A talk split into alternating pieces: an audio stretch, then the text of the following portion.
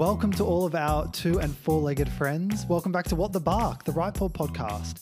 We're really excited today. We've got another fantastic breeder joining us to talk all about socialization. Uh, but before we introduce her, of course, got to give a shout out and welcome to Genetic George. George, how are you today? Hi Nathan, I'm well, thank you. I think I think next podcast I might do the intro, Nathan, and I'll introduce you. I Oh, might swap I, it around. I love might- that.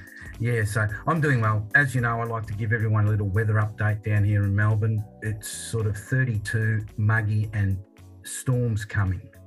Gosh, I can everyone. hear them out there. Everyone in Melbourne must be struggling with that heat. I feel like it's like tens, teens every uh, every week down there. Oh, Mary, the the griffin who struggles just panting up and down. She does, and then you know, everyone struggles, pets included. But look, enough about us. Absolutely. We've got a, our first guest on, and you mentioned it. I'm excited because this is our first guest from Tasmania. Exactly. We're just we're going down the eastern seaboard and we're down into Launceston.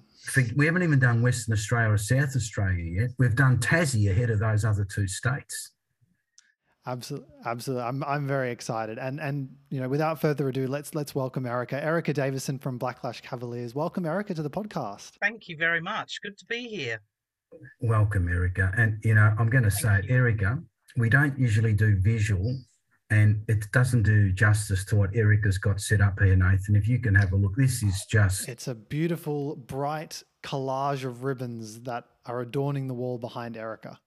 yeah. She's obviously spent weeks getting this set up to look. Just looks fantastic, Erica. The colours, the ribbons, and you. you know yourself as well. But really well done. Most people have books, novels they've read, haven't they, Nathan? You know, Oh, reference books as books.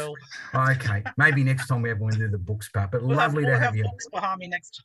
Okay. Thank you. Uh, But I'm sure Erica amassed over a, a fantastic career as a breeder and as and showing dogs as well. So why don't you tell us, a, yeah, a, a little bit about yourself, your your journey as a breeder, and yeah, how you how you got started in the dog world.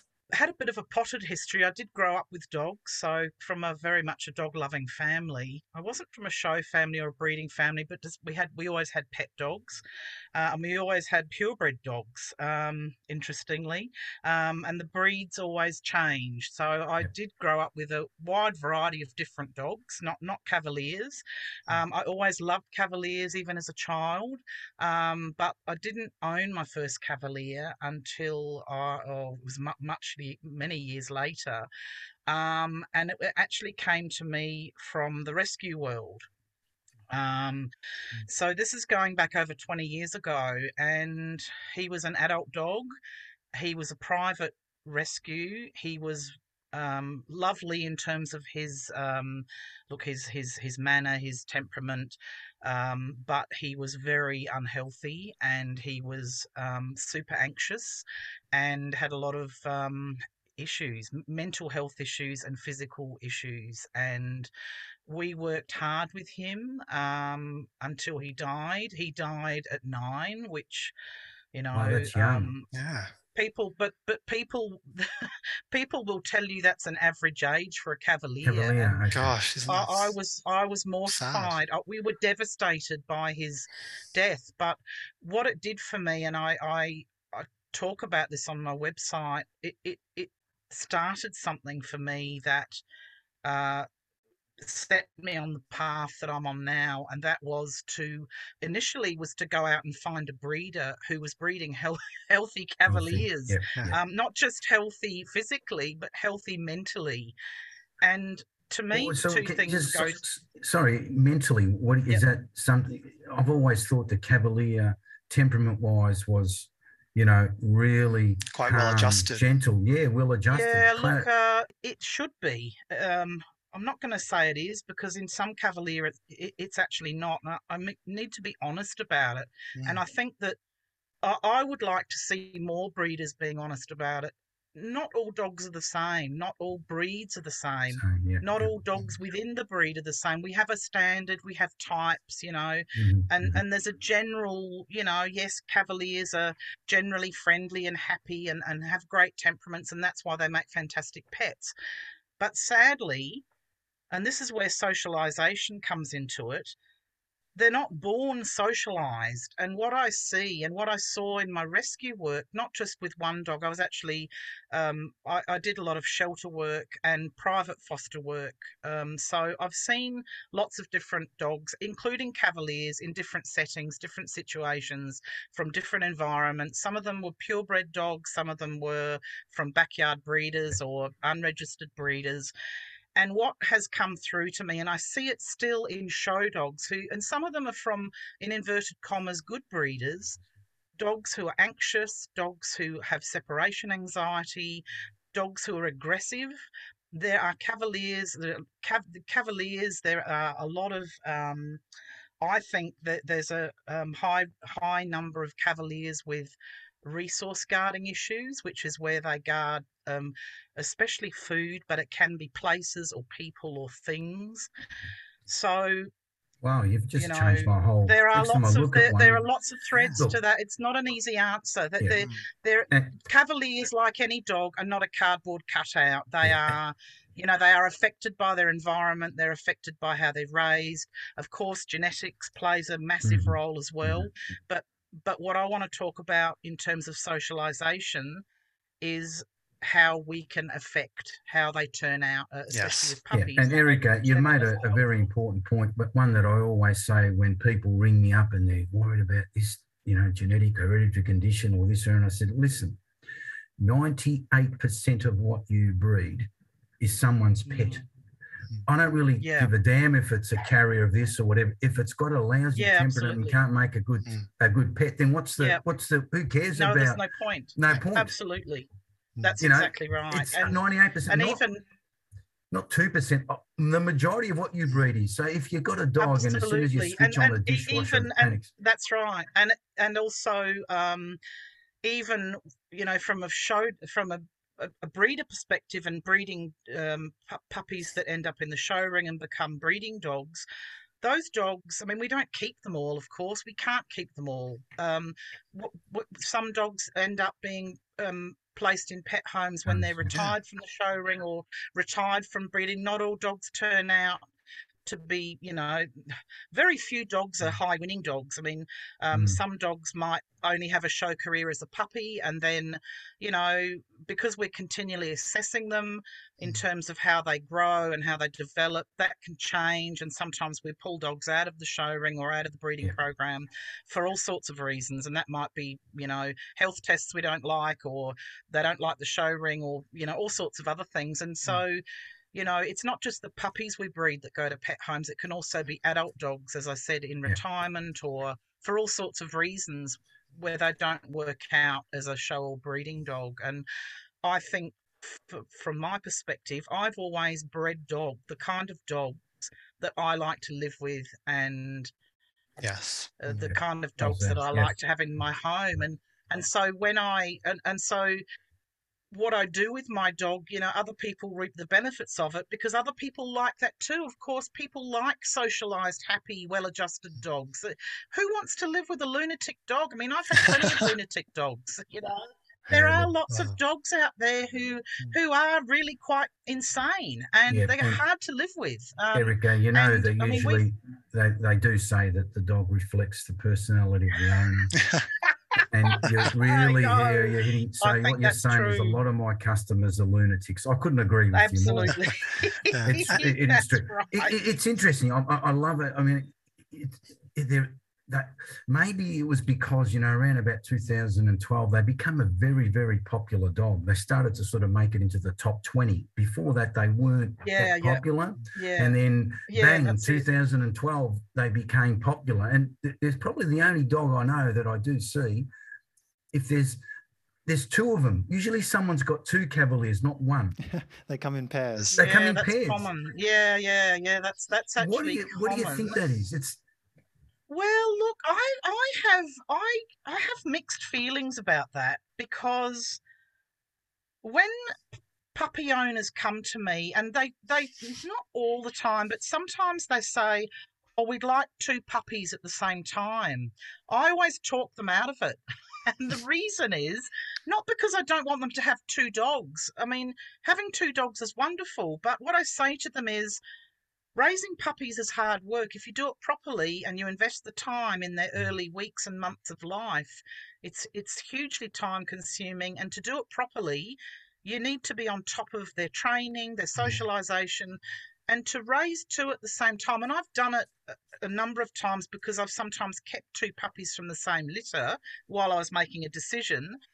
It's hard work, and I think um, what I what I think is better is for people to raise and train one puppy first, and then when the puppy is older, preferably an adult, so I would say over 12 months at least, so that their training is in place, there's their their socialization is, you know, they're still just doing little bits and pieces and taking the dog out, but the, the, the bulk of that wor- early work is done, then add a second dog to the household or uh, Mm. look for another puppy. And I'm more than happy to to, to place a, a, a, another puppy, but I would say get it from another litter um, or get it from another breeder or whatever.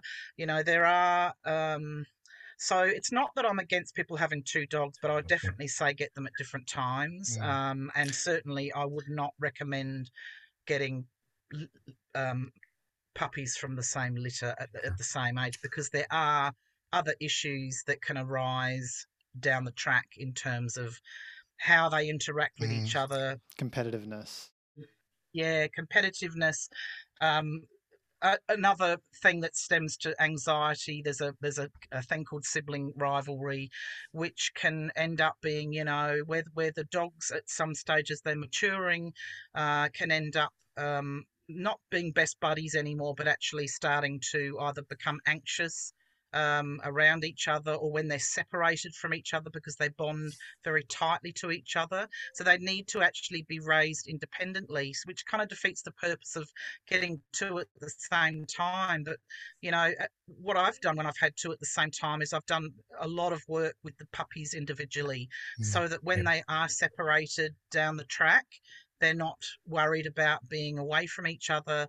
They're independent, and once again, you know, they're mentally well adjusted and Yeah. they can move on in the world ha- happily without each other. Yeah. And that's something that I don't think a lot of um, pet owners understand. And Mm. Yeah. So yeah, Nathan, I think I've done well.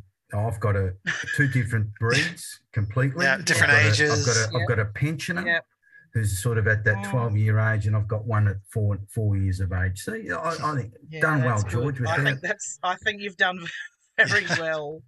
Yeah, Absolutely. and you look at it, it's it's definitely hard work, but yeah, uh, Mm. um, yeah. So that was a very long answer to a question, but like I said, there's lots of threads. So Mm. Oh, for know, sure. it's um, yeah, it's I think what I find really interesting as well is, you know, you as a breeder have come from a rescue background, which is really unusual. You know, there's not a- like a lot of breeders that have have started from that world, but but you almost saw, I, I guess, you know, the issues within the breed, you know, health, temperament, socialization wise, and you said, well, you know what, if if it's up to me, you know, if it's going to be, it's up to me. I've got, I've got to make the change. And, Yeah, and I know. I, I, what's frustrating is, you know, I'm I'm one person. I'm I'm one breeder, and I'm a small breeder because I can't. I wouldn't be able to do the things I do and the things I place a lot of priority in if I had a lot of dogs. I just wouldn't be able to do it. And I Mm-hmm. think um, what happens, you know, yeah, it's just without. Let me yeah, just no. correct something. You're a small I breeder just- with a lot of ribbons. People don't. I just, um, I think it, it is unusual, uh, and that there's um, sometimes animosity, uh, uh, and it can be quite divisive. This Yeah. rescue world versus breeder world. It's like they're separate. Oh, it shouldn't be a comp. It shouldn't be, you know, a rivalry. Uh, uh, look, you know, if we if we're all concerned about dog welfare, which we should be, it shouldn't matter which part of the world, the dog world, we we we Yeah. live in or work in or have our dogs from. It should matter that we care what happens to the dogs and. There shouldn't be the rivalry. If if we all were doing the right thing by the dogs, we wouldn't need rescue. We wouldn't need Mm. shelters. You know, the shelters and rescue organisations are there because on some level the breeders have failed, Well, and and if that's breed the breeders in inverted commas once again because they're not, you know, a lot of the the shelters and the rescue, you know, private rescue organisations are filled with dogs, not from they're not from show homes. They're actually from backyard breeders or accidental matings or or, or you know other places. Um, not they're not they're not necessarily from. I mean, there have there are some that come from Mm. uh, breeders, but it's actually a very tiny percentage. And Mm. so you know, And, I and think Nathan, if, we had, a- jo- if- we had Jody on not too long ago, Nathan, who has gone the other way, who was a breeder and then set up the rescue based Absolutely. on because she cared that much about her breed as well. I'm, I'm still involved in rescue, Mm. um, and I would always, I always say, I would always have a place on my couch for a cavalier, and I will. I would always make room for one, whether it's mine or somebody else's. It doesn't matter. But you know, um, I think as breeders, we should care what happens to our breed, and sometimes the breeders of dogs who need help aren't there for them. You know, they're not. They're not they're not they're not there for their dogs and or they don't even know where their dogs are so it's unfortunate that we actually need rescue but um, at the same time as i said you know we wouldn't need it if people all did the right thing Yeah, I- think that's one of the the key beliefs of Right Paw as well. Is that ultimately, if you can build the best possible beginning at the beginning of the journey, then you know, as you said, you know, you're stemming the tide of dogs that are moving into rescue shelters, and that's you know a, a, a great thing. It's sort of you know we see it as like a holistic solution. Everyone should be working together. Um, and to your point, you know, around socialization, um, that's probably one of the most important things that you can you know instill at an early age to prevent dogs getting into shelters as well. Yeah. Absolutely and social one of the things that was always at the forefront of everything i did uh, in the shelter situation was this endless stream of dogs that came in the doors and some of them were young puppies or whole litters of puppies or adult dogs and they can range from you know young dogs right through to very old dogs.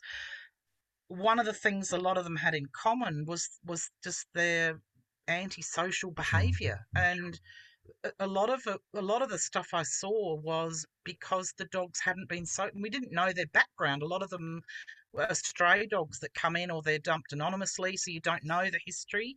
But dogs who are really frightened of people, really fearful, um, or dogs that are you know anxious or whatever. And I think you know some of those things can be um, caused by genetic things, of course, but a lot of it is socialization or a lack of socialization. So when I, you know, w- when I look at the puppies that I raise and other puppies from breeders who raise them in a similar way, there's this this the commonality is just the way they uh, cope with the world in a better way, you know, and it doesn't matter where they are or what they do, they cope with the world um, because we do so much early stuff with them in a really crucial part of their life. That carries them through for the rest of their life, you know. It, it, it's just the foundation stuff that we do as breeders that helps the puppy I and hear the, the adult dog, and do you know what I mean? Like that, Yeah, that is just ya. something that it's something we we give them that, that Okay, we so, invest well- a lot of time into.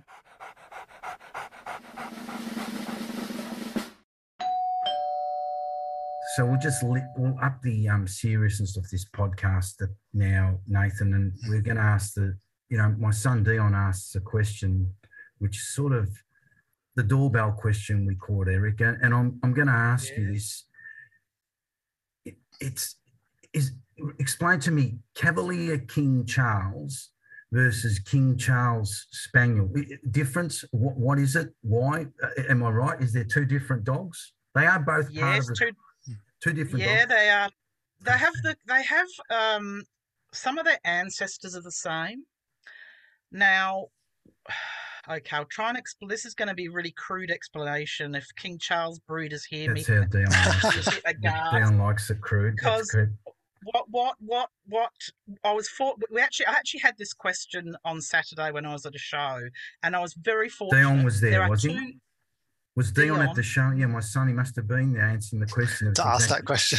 Well, someone on. asked me what the difference was, and I we there was a a young dog, a young King Charles there, which is the pet of one of the Cavalier show breeders. So I was able to show him the difference. Now, when you see a King Charles, they are very different looking to a Cavalier.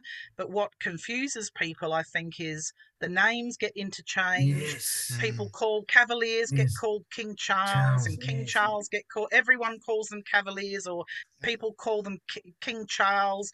When you do a Google, it'll come up with Exactly. um, what do you think? the It's a same dog. You Dog. just- That's different exactly getting with me. different Named In between each other. II. No Oh, wonder it's confusion. The the biggest difference for, to the to the man man I'm not going to say man on the street to the person on the street. The biggest difference is that a King Charles has a flat face like a pug. It has a totally flat ah, face. Okay. They look, and so a Cavalier has a muzzle. A King Charles is a much smaller breed. Um, they actually really, they should only really be half the size of a Cavalier, but there are some quite big King Charles. Um, so size ne- necessarily isn't always obvious. They have a, they do have a different breed standard, and there are some other, um, you know, differences in terms of how they are built. And Um, their temperament is very different. That's another really obvious one. A King Charles is a lot more aloof um, and very standoffish. Hmm. Um, and, and a Cavalier is more of a, you know, a happy, friendly, easygoing kind of temperament. So the temperaments are very, very different. Um, and yeah, it's, it's they're both it's, uh, part of the toy group. Yes, they're both part of the toy group. Yeah, they're both part of the toy group. And yeah, they- number and- wise, the King Charles is sort of lower numbers, am I right? In in the numbers that are out there compared to the Cavalier. Uh, yes, the, the King? Charles is the, the King Charles is actually becoming quite a rare breed. That's there aren't many. There are there are no breeders in Tasmania of King Charles. I've met three King Charles um, in the- all the time I've lived here, um, and you n- you just never see them. You just don't Mm. See them on the street. They need to you change you their name. and- The confusion. You know, you know, you Google well, it's, it does to. it, it. Yeah, well, in in in America. They're called the English Toy Spaniel, so they actually have got a different yes, name. I can see that And here. uh, but but but what could what is also confusing is in theory they all are toy spaniels. So that's another confusing part of the name. You know Mm. yes they are they're all toy spaniels but you know they have stuck to the the, the toys the english toy spaniel you know. If you googled that you would you would find more pictures and Well, information. s- speaking of which, I've I've just done that exactly and, and and had a quick Google, and I mean, you can't believe everything you read on the internet, but according to a very reputable uh, website called Wikipedia, which I'm looking at right now, um, apparently in uh, the 19th century, the toy spaniels were crossbred with the pug to reduce the size of the nose, as was the style of the day. So, and if you do look at the King Charles Spaniel, it does. You're right; it has that squashed in face. Um, but it was during the 20th century that they tried to restore basically the lines of the King Charles Spaniel, and that sort of saw, I guess, the the Cavalier take off as sort of like a separate breed. So, yeah, it says the Cavalier is slightly larger with a flat head and a longer nose, while the King Charles is smaller with a domed head and a flat face. And that's right interesting. yeah so Nothing like uh, Wikipedia. And just quickly, Erica, is um is the popularity the same in the UK? Are they? Is one? Yeah, is look, it- they've yeah, they are a very popular breed. uh, World over, they are a Yeah, popular are. Breed. and- but but like I think what what has happened to the Cavalier, um, as ha- as has happened with lots of other breeds, with the popularity comes issues, issues, and you know i- I the know, issues, uh, especially health issues. You would know Yeah. this, Oh, especially health issues. and things you because can't test more for. and more people Mitral valve, are trying- all those things that you can't really uh, test uh, for. That That's right. And and as a breeder, it's incredibly frustrating to try and you know breed healthy dogs that are, aren't just temperamentally sound. They're you know, but also that they are physically healthy, um, so that you know we have healthy dogs and we're passing on healthy puppies to puppy owners. Mm. But you know. And I don't want to blame other people for this because we Go all ahead, need to take do it. responsibility for it. But blame them, name you know th- there are there's a very small percentage of of people like me who are breeding dogs the way I breed them and there are very few purebred show breeders breeding good quality pets because most breeds most puppies don't come from breeders or show registered breeders or show breeders they coming from other markets so they're coming from the big puppy farms who can Yeah. supply an endless number of puppies um, And, and the one, and, and they're coming you from and the backyard word you want, yeah, and the word you wanted me to say, Erica, I know, cavoodle. is. I know it's. Oh, I know. Well, I know, you know, oh, don't get me. It's, I know. frustrating, but it is. It's it's it. Look, it's. I I oh God. See, I I At least I they're will not get lin- Cavalier I, King Charles. seriously, I would. I will get lynched in certain circles for saying what I'm about to say, but I'm going to say it. it. Nathan knows Yeah. how I feel about this. It is it is incredibly um you know it, it's it's I know that I know that people other breeders don't like people like me saying this, but I would rather see a well-raised puppy from a health testing breeder and I don't care whether they breed I don't really care what they breed or, or what the breed is or whether they're mixing dogs together. That to me is not the issue. If we come from a welfare perspective and we care about how the puppy lives and how it grows up and whether it's adjusted to live in our world, it actually matters how the puppy was raised more than what that particular Wow. dog is. You're going to get lynched. you know, um, No, I think I it's will great. Get No. I I, get lynched. no, I we- get I'm- lynched regularly, but I'm going to use you know, in that terms as of a cavoodles, I'm not testimonial on my saying- I'm, I'm not. I'm not. Um, No, you know, you- I'm not saying saying is- go out and get a cavoodle, No. but I, th- I think there's other there's other issues when people look at cavoodles. They see a, a cute puppy, and they are right. incredibly cute. They're But popular. you know, finding finding a breeder who you know who is health testing both breeds, not Mm. just the Cavalier, but the Poodle Mm. or whatever breed is in that breed. A good breeder should be testing for all the all the diseases that are prevalent in that in the in all the breeds. So here's me with Cavaliers, and I I you know my my it's a full time job keeping on top of um, the health testing and, and, and all the things that Mhm. we do for them. But to have to do that for other breeds that are mixed in, I, I think that's that's I mean it's expensive, it's time consuming, and there's more things to worry about, and therefore there's more things to go wrong. I, I think I, you know if I have a conversation with somebody about it, I say, look, why are you looking at that? Um, in terms of what qualities you're looking for in a dog, because both dogs have totally different temperaments. Uh, they were bred for completely different things. So, what what are people actually looking for? And the hypoallergenic thing comes up most often than not. And it, it's a matter of okay, well, if you're actually looking for a dog that doesn't shed, the Cavoodle is probably not the right dog because if it takes after the Cavalier parent, it's going to end up being hairy and it's going to shed hair everywhere. Everywhere. Get yourself Everywhere. It doesn't. They don't necessarily take after the poodle. Mm. Some of them take after the hair of the cavalier. So, you, you know, people are better off to look for a dog uh, that that's from. They're going to get a definite dog that has.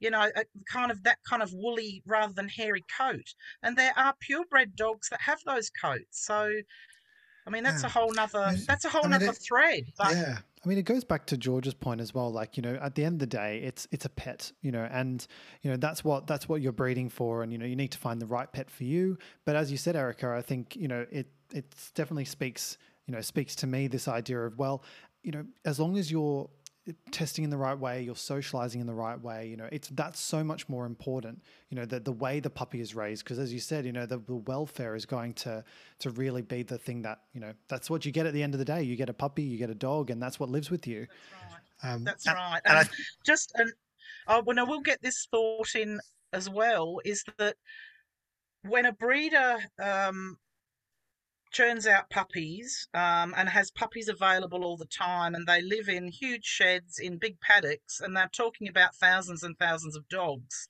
and it's a money-making enterprise. This is where welfare slides down. Oh, you can't socialize the them more you, you well how can you unless you're paying someone to do it and look i have come across a couple of the large sort of um, puppy i don't know look they're Really? puppy E- farms they are Erica, can farming you- puppies Can you put them onto me? I need them as a customer. Did you say thousands and thousands of dollars? To. Um, pay, you know, they're they're my they're my people, sort of customer, Nathan. I need they're paying people you know, they're paying I'm, I'm people or they have, have there, staff to do No, those you. That's fine. things no issue but they don't they often don't you know look there are there are and i think that um the more dogs you have, the more puppies you're breeding, the less time you have to put into those puppies. Oh, and absolutely. so It's and, becoming that, more. and socialization is always the first thing to go because I think that's the thousands thing and that- thousands of that's dogs the thing that- is, is a bit too much. It is becoming more regulated now. You can't really breed that sort of facility Well, anyway. I, I mean, as much Yeah, as I I'd love a customer like that, it doesn't really happen. Look, talking about customers, and I'm gonna. This is my quiz, and I'm going my question. I'm going to ask you is going to actually be part of my competition time, Nathan. You know, the free Of course. full breed profile.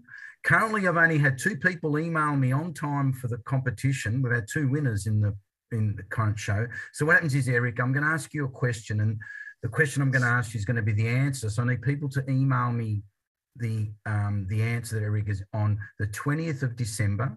Great Christmas present, Nathan. Yeah, absolutely. Full, full breed profile, full just breed in time for Christmas. that's right. Email me between 10:40 and 10:45 because I'm, I'm Melbourne time. Melbourne time. make sure Melbourne time, 1040, with this answer. E- Erica, I need you to tell me the four colours that the Cavalier King Charles comes in, please. And I don't want you to include Merle.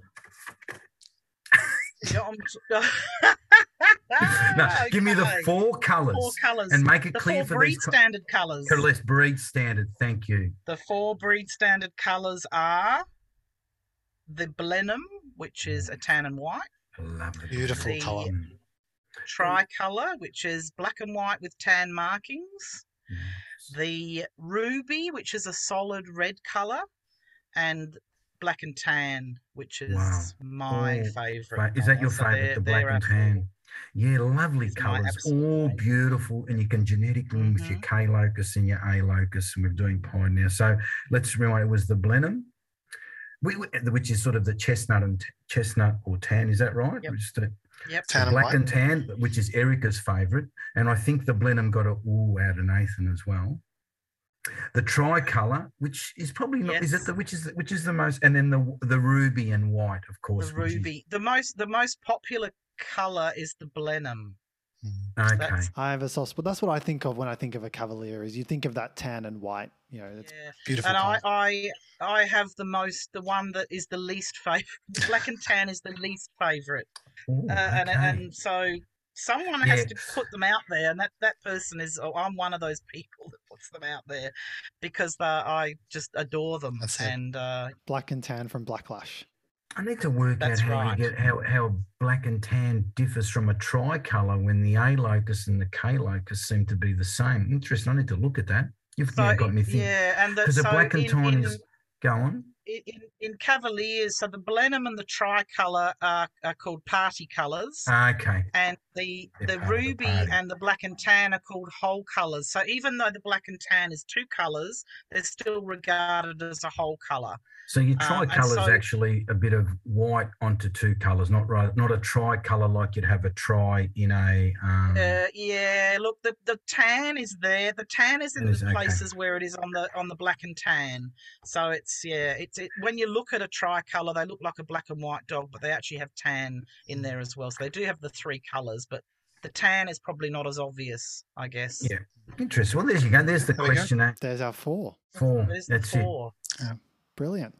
Well, so Erica, look, let, let's get down to the topic of the podcast as well, which is socialization. And I think we've spoken already about why it's so important, right? You know, I, I love what you said about preparing the dogs for the world so they can cope with the world. And that's like a, a lovely thing.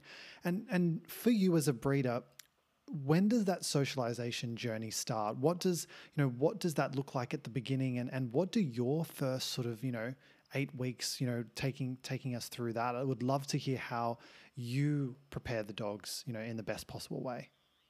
It's a big question. Yeah, it's a massive question. You might have to Break it down, maybe. Yeah, break it down because there's I have lots of thoughts in my brain. Okay, Let's go. Hit hit us. Uh, we're we're all ears. with what I do, uh, it actually starts before the puppies are born. So uh, it, it it starts when we look after the mother, um, and uh, uh, there's been some research done on, and I learnt this through the puppy culture program, something we do with all our uh, with all our mums, there's research to show that dogs, puppies, or um, uh, it's other animals as well, but if we talk about puppies, puppies are more sociable and friendly if the mother is handled more while she's pregnant. So wow, physical what? touching, stroking, stroking and touching the mother while she's pregnant produces friendlier puppies, which wow. is mind blowing. Really? Mind blowing. That's amazing. Now it's not that, and it's not that we don't do it normally because we do spend a lot of time with our dogs, um, and we do touch them and stroke them, but what we do with the mums is, you know, they, they're happy to lie down, they have their bellies stroked and all that mm. sort of thing. We actually make a conscious effort to do that. And the puppies, I mean, it's incredible that that, that we can actually affect how, you know, the friendliness of them just by that touch. And I think that um, this is something that interesting dogs definitely miss out on if there's not a human there to do that and they're left to their own devices or they're in a facility where they're not getting a lot of handling, they're already on the back foot before they're born.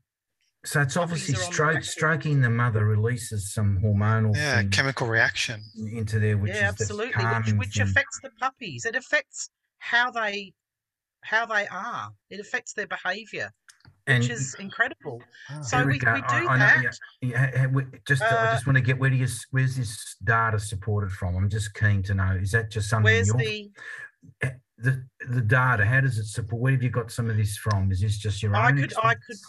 No, it's actually come from. I follow a program called the Puppy Culture Program. Okay. And the the information is in there. So that the puppy puppy culture is actually a film uh, goes for about five hours. Um, and it was written for breeders, uh, and it's an early socialization program. So it teaches breeders how to raise social puppies, um, and it's a it's a specific program with particular protocols that you follow at particular stages of their development. So it's a structured program that we follow. So um, the, there's the film, and there's also a workbook with all nice. sorts of check sheets and lists and things that basically say this is you, you've got your mum she's waiting to have her puppies this is what you need to do now and it actually tells you what to do and when to do it it's really easy even for a first time breeder you can use your checklists and your and your you know task lists without knowing anything about dog socialization. The book, the workbook, and the film actually guide the breeder through the steps. So it's really easy and it's a lot of fun as well it's uh you know so mm. we follow we follow the puppy culture program so Good. and i know like I said, nathan will put a link or something about the puppy puppy yeah really absolutely, absolutely yeah uh, a lot of our breeders on Right Paw follow puppy culture, and you know, it's I think it's a great thing. And and it, it's interesting that Right Paw is attracting breeders who follow that program. There's definitely a network of breeders who uh, they're attracted. I mean, like attracts like, and there's definitely uh, a, a group of breeders who follow puppy culture and others who you know have that where that where they understand the priority um, the, the of socializing a puppy and how important it is for the rest of the puppy's life. Um, what is that? And Nathan? you know, is it, as, is it just why are they? What is it? Have you got? Have you promoted? And why is it you're attracting them? What is anything you can? I, I think it's because you know, great. I can tell you why. I, I Erica, please. You, I, I can tell you why. It's because you are there. You exist because you want to promote responsible breeders. And part of being a responsible breeder is making sure the puppies are properly socialized. And mm. it's just as important as getting puppies vaccinated, worming them, and doing all those husbandry things. Socializing puppies is also part of the breeder's job. And the reason I say that is because socialization of puppies starts a lot earlier and finishes a lot sooner than a lot of people realize. So a lot of socialization seems to fall heavily on the new puppy owners mm. where mm. they go to puppy school and they're told, oh, you've got to socialize your puppy, you've got to do this, you've got to do that. But science tells us that puppies start their socialization period when they're three weeks old. It's so critical. I mean, that's why on all of our right paw profiles, we actually have a section on behavior and socialization and, and the breeders talk about what do they do in those areas you know those first eight weeks because you're right you know uh, so it's three it starts at three weeks and it finishes around the 12 week mark it doesn't Mm. finish at five or six or eight or 12 months it actually finishes around 12 weeks so three months so if you're getting a puppy at eight weeks you've got four weeks and then after four weeks the puppies aren't so amenable to new things and they start becoming afraid of things or being cautious about things and that's normal puppy behavior but it's not what we want to see in a in a in a pet really because if we haven't prepared them earlier for all the weird and wonderful things that we live with in our world all the sounds the sights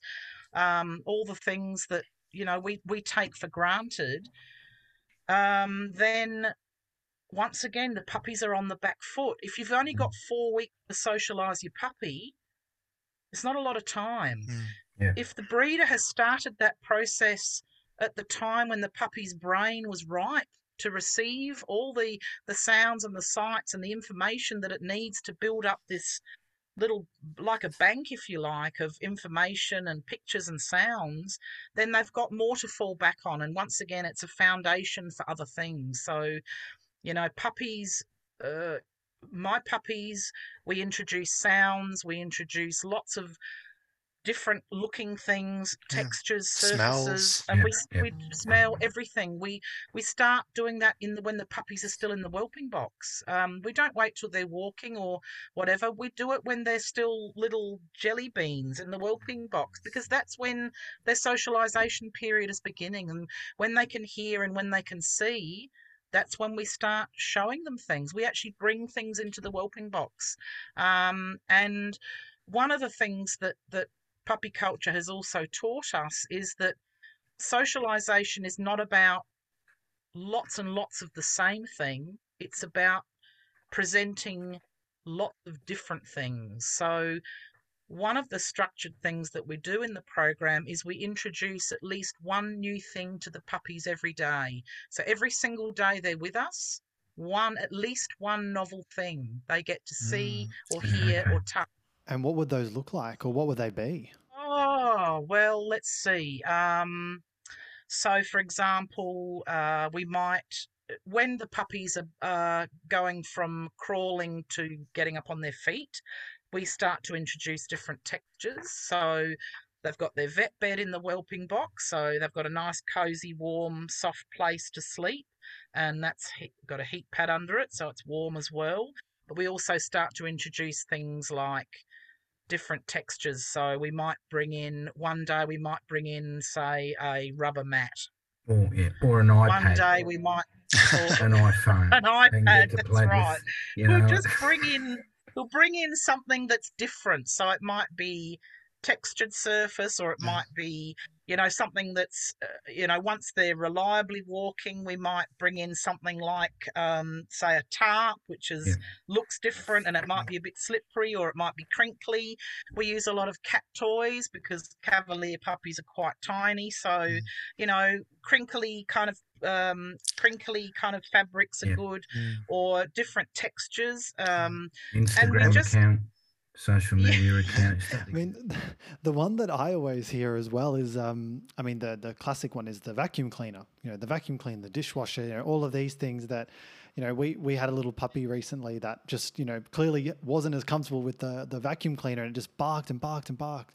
Eventually, it's gotten used to it, but you know, it's those you know those things along the way as well. Well, i think that's my dog hates motorbikes. Those Harleys that are loud. You know, can you introduce them to one of those, Erica? Get yourself a Harley. yeah just rev it up. absolutely Noise like that, That's it. trams. You know, noises like that startle them too. So interesting. Well, what um the the noise the noise thing is interesting because when puppies are developing, there's actually once again a specific period of, of their brain development where they're where they respond to sound. So um, one of the things we do with puppies is um, we can't obviously introduce them to everything in the whole universe, but what we do is we do a lot of sound stuff. So loud noises, sudden noises um, and strange noises. And even if we don't have them in the house, so if we've got vacuum cleaners and we've got stab blenders and hair dryers and those kind of noises,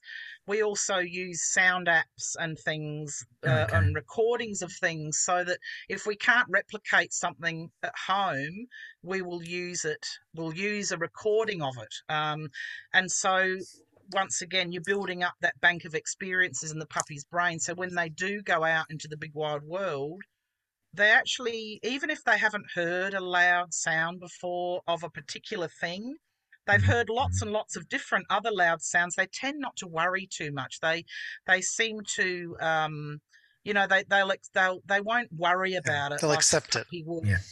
Yeah, they, ex- they that's right. They do accept new things more readily. Absolutely, yeah.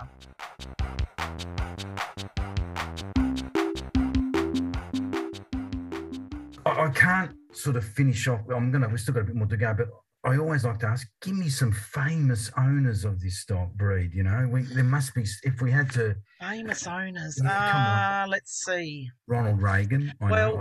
I've, I've googled. but- well, Ronald Re- The most imp- the most important one The- is the namesake is King Charles. Of course. Charles Oh no! Here we which go. is where Of the name has come from. King so Charles. King Charles, uh, I mean, this is well before the breed standard was developed, Mm. but you know, King Charles was renowned for having these little spaniels running around in his palace, and um, he went everywhere with them, and and there were d- always these masses of these little dogs, little spaniels that that that lived, you know, lived lived with Lived him at the in lap of the palace and king. were- yeah, Another yeah, surprising so, one uh, that I, but- I googled too. Forget King Charles. This guy's even Sylvester Stallone. Oh, really? Yeah, who would have Oh, I didn't know that. Rocky Balboa. I know. Well, you know, Yeah, uh, Ronald Frank's- Reagan. Apparently, I, I've seen photographs of him Yeah. with a Cab Blenheim Frank Cavalier. Sinatra. Yes, Frank, Frank Sinatra. Sinatra. Oh, Oh, wow. oh, And I then haven't just- had this question. Well, oh, well, I'm just putting it's like, and then just to make sure we keep it a little and, and get to sort of Nathan's generate Courteney Cox, just so we can balance it with some. Ah, My, it's called. I I think my Courteney Cox is uh, a fair bit older than me. You're lump, lumping me in with a much older generation, George. anyway, famous kings. famous Uh, Cavaliers. But uh, no, I think um, yeah. th- I mean, the, gosh, who wouldn't want a Cavalier at the end of the day? you know, do, do their ears need a lot of cleaning? Because you know they've got those real drop down ears, Erica. They you do know, have very big, very big long ears. So uh, we we use things called snoods when we feed our dogs. So when they're eating, so they don't chew their ears and get e- their ears dirty or you know chew the feathering off. We actually put uh, I haven't got one on me, but they actually it's like a uh, a, a gathered cloth piece of cloth elasticated that you put over their basically over their head like a giant scrunchie and it holds their ears in place so that's how we keep their ears clean yeah um but in terms of um keeping them clean um they are prone to ear infections what I thought, yeah. cavaliers any Yeah. drop-eared breed Drop-eared, so yeah. we part of our you know maintenance of, of you know besides brushing and combing and bathing and all that we do uh, weekly ear checks make sure that their ears are nice and clean um, and make sure they're free of wax and all that sort of thing. So that's something that we do you know something that's really important to make sure that puppy uh, owners understand that they do need to check those things. And if they you know are smelling um you know not not smelling too good or there there's any inflammation or anything and they have some sort of ear infection they need to get it seen to they need to go to the vet. Um but there are dr- drops and things you can put in and various ear cleaners that you can put in at home just to make sure they stay nice and clean. Um, but that's definitely something that does need to be looked at for for all any long-eared breed. All the spaniels of course have long ears but there are other breeds as well. It's certainly something that people need to mm, yeah look after So, Erica, I think something that you touched on, which was really interesting, was that important socialization period. You know, three weeks to twelve weeks. You know, it's not a long window, and you know, most puppy owners are realistically getting their pup at eight weeks. So, you know to, to, all of those to all of those new owners that are getting their puppy at that time you know what what would you be recommending that they do what are some of the common i guess socialization points that they should be considering in that really critical period one of the things that is probably the most important and this is this can get people very excited as well the socialization period runs parallel to the same period of time where puppies aren't fully vaccinated. Mm. So there's actually always a debate about oh, it's a constant challenge. Vaccination. It is honestly really hard. It can be so challenging talking to vets about this because they look at stuff from a completely just from that medical perspective where your puppy is not fully vaccinated, you must keep it at home until it's four or five months old. And seriously, you are doing the dog, the puppy, a great disservice if you're keeping it mm. at home because, as I said before, you don't you don't get this time back. So what we teach our puppy families is we prepare them for the conversation they have with the vet. If the vet is not on board with with current, um, you know, current thinking about puppy development and socialization um, and there's lots of there's research, lots of research out there about puppy socialization. Um, if they're only going to come at it from a medical perspective, really it's not helpful for the puppy because if you keep a puppy at home until they're 16 weeks old or 17 whatever um, until they've had all their vaccinations then the window for socialization has completely closed so by the time you take the puppy out into the big wide world you've often got a fearful puppy who's scared of lots of things scared of people, scared of other dogs, scared of loud noises, scared of bridges, scared of flags waving in the wind, all sorts of stuff. And so that can then affect people's enjoyment of taking their puppy out. And if, if your puppy isn't um, prepared for the world and isn't doesn't like being out in the big wide world, then puppies like that get left at home. And then they have a less interesting life. So it has a, a, mm. another knock on effect. So, what we teach people to do is yes, you've got to obviously be aware that they are not fully vaccinated, but there are safe ways to, to still socialize your puppy and also protect it. So, we say to people, don't take your puppy to the dog park. Just don't go there. And the reason we say that is because dog park, as soon as you take a puppy to a dog park, you're suddenly in a huge big space of unknown dogs. You don't know their vaccination status. You don't know whether they like puppies or don't like puppies. You have no idea about their history or about what their dog. You don't know whether it's a safe dog. We want puppies to learn good behavior from safe dogs, safe yeah. adult dogs. So when you walk into a dog park, you have no idea. And mm. typically, I used to go to dog parks until I started having bad experiences. And I actually consciously don't go to dog parks anymore because typically what happens in a dog park is there's a whole lot of unsocialized dogs all together in the park with a whole lot of people chaos sitting, chatting yeah. on their phone sitting on their phone talking to someone else or, or talking to each other in a big circle while the dogs run amok Mm. So don't get me started on off no dog parks, and don't get me started on extendable a, leads. Don't. It's just it, it, it's honestly it's a it's a nightmare. And oh, so, yeah. what what we do is we you can uh, one of the biggest diseases, the, the big killer of puppies who are not vaccinated, is parvo. A lot of people have heard of parvo. Mm. Parvo lives on the ground, so what you need to do is it, you can carry your puppy. You can put your puppy in a little bag or a rucksack. You can mm. push it in a pram. You can put it. I've heard of people taking their, their dogs to Bunnings, putting them in the trolley and going around Bunnings.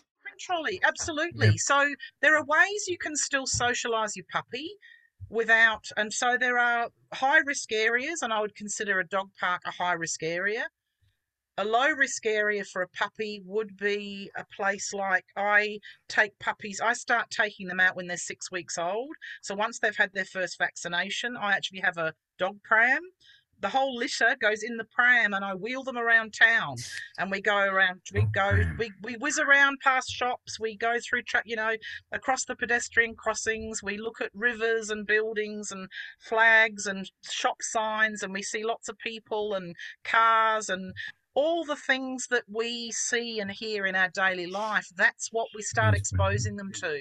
Mm. So when I walk my adult dogs down the street, even if it's a street they've never been to before, they know about weird sounds and they know about people and they know about wheelchairs and they know about you know all sorts of other things that we you know we do take for granted because they've had all that you know exposure early on um, so socializing them safely is what we teach people um, and it's because that window the socialization window is so small, it's so short, and we need to make the most of it. And we don't stop at 12 weeks. The, the, the line, there's not a sharp line. Some, you know, we, we encourage people to continue socializing their puppy right through. You know, don't stop taking your puppy out, keep doing it. Take take them out as often as you can, get them to meet lots of different kinds of people, introduce them to safe dogs. So, introducing a puppy to a safe dog means you need to know the dog.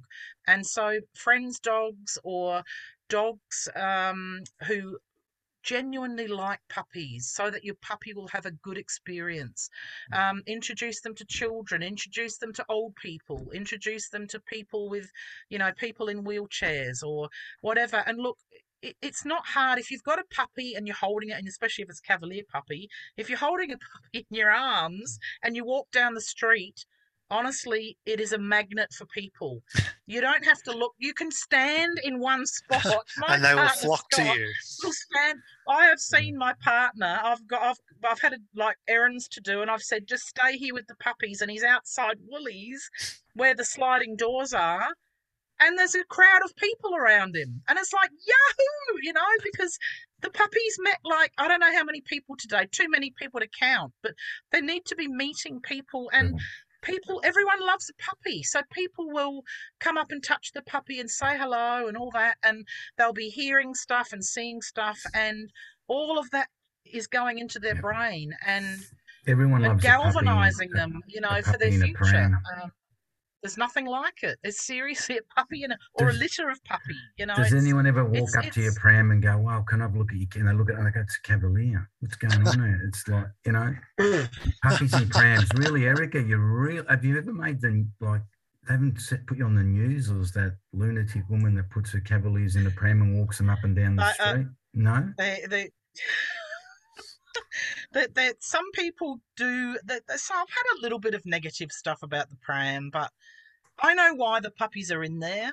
They're in there so I can keep them safe and try and take six puppies out at the same time when they're all squiggling and wiggling everywhere and it's like a can of worms. It's it can be an interesting experience. yeah, you put, you know, you put them somewhere and they're all running in different directions. So, you know, the pram is good, but I mean, for people who don't have a pram, a, a, a little carry crate does the job. You okay. can carry, you can go to a cafe, you can put the puppy in the crate at the cafe. The puppy's not not touching the ground, but it still gets to see everything, hear everything. Mm. So you you know, or you can carry it, you can put it on your knee, all of those things. Mm. It's um yeah, it's to me it's a no brainer. But look, it's work. It's it's work.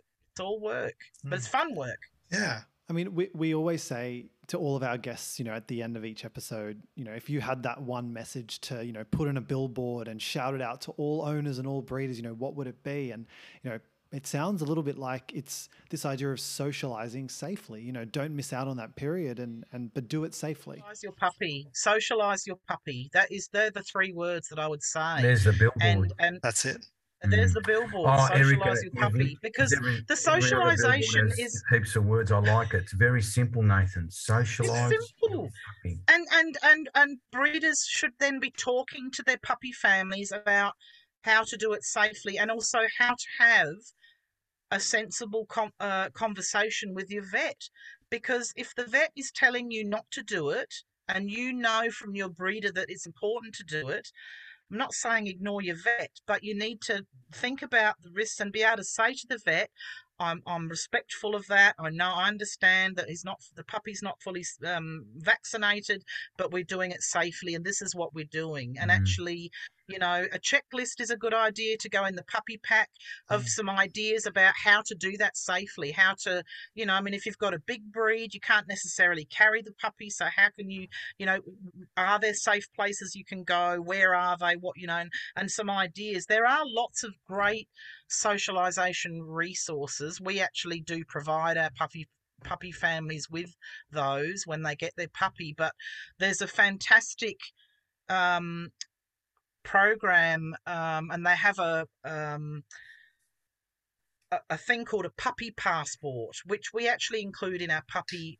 pack, and it's like a little blue passport, and it actually prompts people about where to take their puppy.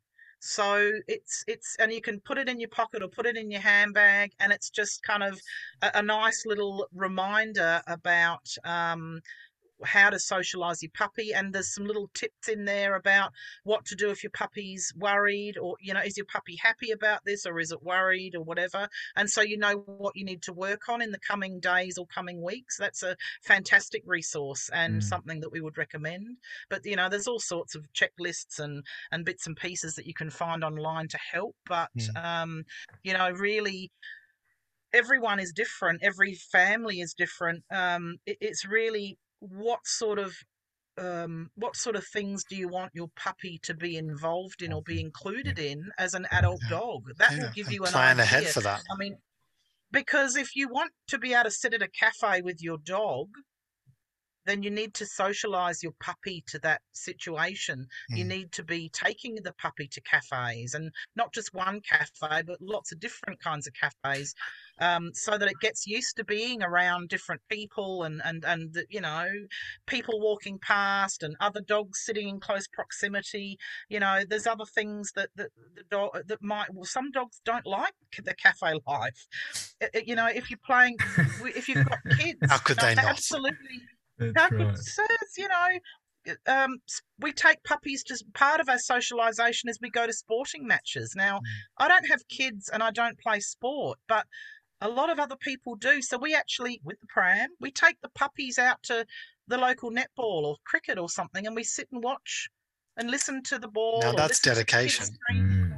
You know, I mean, that's but that's something that, and that's safe. It's totally safe. I mean, they're, they're, they're actually the puppies are learning by watching and listening. They don't have to be touched they mm. can they can watch they can watch you don't have to do it for very long you can do it for five or ten minutes and and wander off somewhere else. But the, you know, there's there's lots of little things like that. So, to me, the message to puppy families would be, you know, think about what you want to do with your dog later, and and include those things in the socialization while the puppy is young, so that they get used to that. Um, so yeah.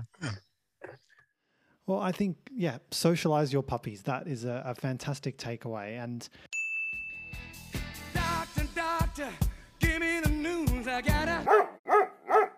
you know, one one other thing, of course, Erica, that we always do at the end of, of our podcast is we give uh, you the chance to pick a number in George's genetic Bible, and we do a bit of an education uh, on um, on different diseases. So George has a, a, a, book of genetic diseases from one to two hundred, and you get to pick a number between between there. I think it's actually one to one hundred and seventy, actually. Um, and we talk a little bit about the uh, about the DNA test that you've picked. So really, Eric, it's the educational okay. part of the show.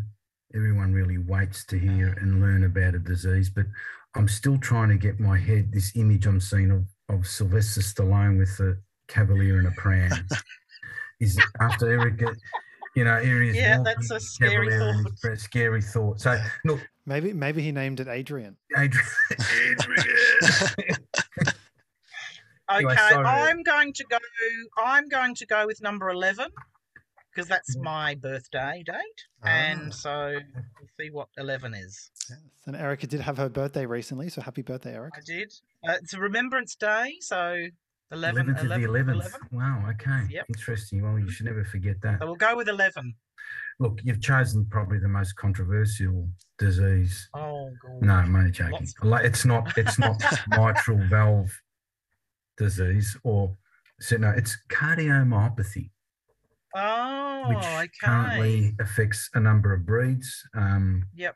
There is controversially some genetic tests that we'll keep away from now because really it's the amount of dogs that test positive based on the genetic te- test is enormous. So there's a whole yep. complex number of genes that are involved, but it's a common yep. it's a common disease in the dog. Certain breeds show distinct disposition to development of the um, disease here. It results in heart muscle becoming dilated and thin, such that it, yep. it's unable to act as an efficient pump. In addition, due to the amount of stretching of the heart wall, severe, severe arrhythmia, irregular heartbeat, occurs commonly.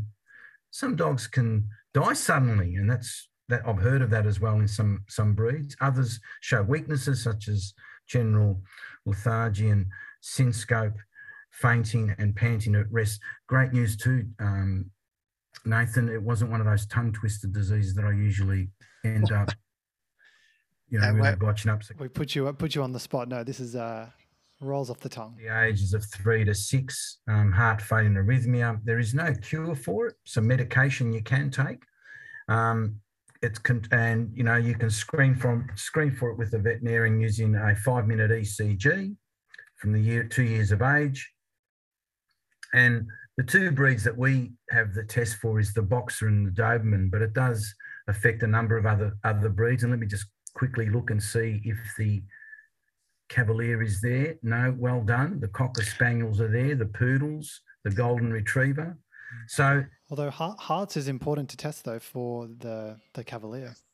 Yeah, visit absolutely. your veterinarian because they've got that um what have, oh they've got the mitral valve disease of course we actually, so you've chosen a fairly interesting one and one that we continue to um, have questions about when it comes to a genetic test. I've learned so much about just how important, you know, the, I mean, uh, at the end of the day, we are all getting pets and, and, and you know, pets are, are, what we live with and socialization is just, you know, I think that takeaway just as important as health, you know, you need to be able to be healthy and well-adjusted pup that's going into into you know those family homes. So I've we, we I need to buy I need to go and buy a pram. Yeah, you do. Pram is what I need. Absolutely. I, I need you when you get a chance, Eric, and you're out there. Can you please take a photo of you in the pram with the and send it? Oh, I have photo. Yes, there are photos. Because, we have photos. No, it's been interesting. You're, you're very very knowledgeable in all that socialization area of puppies, and we all know it's an important part of, you know, every pet. I am now going to stroke um, my. Well, should I stroke my kids? Not yet. I should probably stroke them more and pat them so they end up. But it's interesting. What you're actually saying is the same thing that we do try and do with humans: socialization, exposing them to mm. more. It's important, you know. If you can't, it's no use having, you know, a PhD in engineering if you've got the social skills of a crayfish. So you need, you really actually, crayfish are very, are they social? So, I don't know. You know, so you need to, um, it's important to socialize at an early age, as young as you can, because that's where they're learning. So they're very, very interesting and basically mm. important stuff you've mentioned there. And we're going to put lots of links on the on the podcast too. Absolutely, and we'll link to uh, to Erica's Blacklash Facebook page as well, where she actually posts some fantastic videos. You know about stop, stop, Blacklash. Blacklash. That? That's her. That's her kennel name. Yes, oh God, I thought that's my kennel name. Sorry, it sounded very, you know, Madam Blacklash, if you know what I mean. But that's fine. Blacklash well, is you know, kennel. my kennel name. Uh, my kennel name actually came from my my first girl, my foundation girl. Her um, pedigree name is Uh, Nina Simone. She's named oh, after the, the ah. famous oh, jazz singer. Yeah, feeling good. And when I was looking for a kennel, I wanted something that would tie in with her. And we were actually out one day looking at a music stall at a market, and we found a CD. And I was looking through the songs on the CD, and there was a song called Backlash Blues. So I just added an L and that was my that became my prefix. I actually had my first four the first four prefixes I applied for were knocked back. And oh. I ah. got a letter from the TCA saying, you can't have any of these because they sound too similar to someone else's, and that's fine. Please don't pick a colour because that's also, that'll probably get knocked back. And when I found this name, I just went, oh, I don't really care what they say. I'm going to apply for this because it's so good. It's so good. Yes. And so it kind of has a it has a meaning and it, it has a it connects it back to my first girl and so we keep the Nina Simone is kind of through all all the dogs we breed is mm. Nina Simone is is right there with the um with the song yeah so you know that's something that um yeah something that that's that's how my that's how the name came about but um the mm. most interesting part of the podcast is right at the end. Right at the end. I, exactly, exactly. And for those for those of our listeners who stayed around right till the very end, then they'll get they'll get that gem. That, they usually listen to George's disease bit and then switch off, Erica. But now you've oh, added this. Oh no! I hope I hope they listen to the end. No, we'll make sure we can. But it, lovely to have you on. Been good. Yeah, it was. It. That's good. It was brilliant, and uh, yeah, thanks to all of our listeners as well. We'll post uh, links in the show notes to puppy culture and some other resources around socialization. And uh, you know, Erica, thanks again. We'll uh, we'll see you see you soon. Thanks for having me on.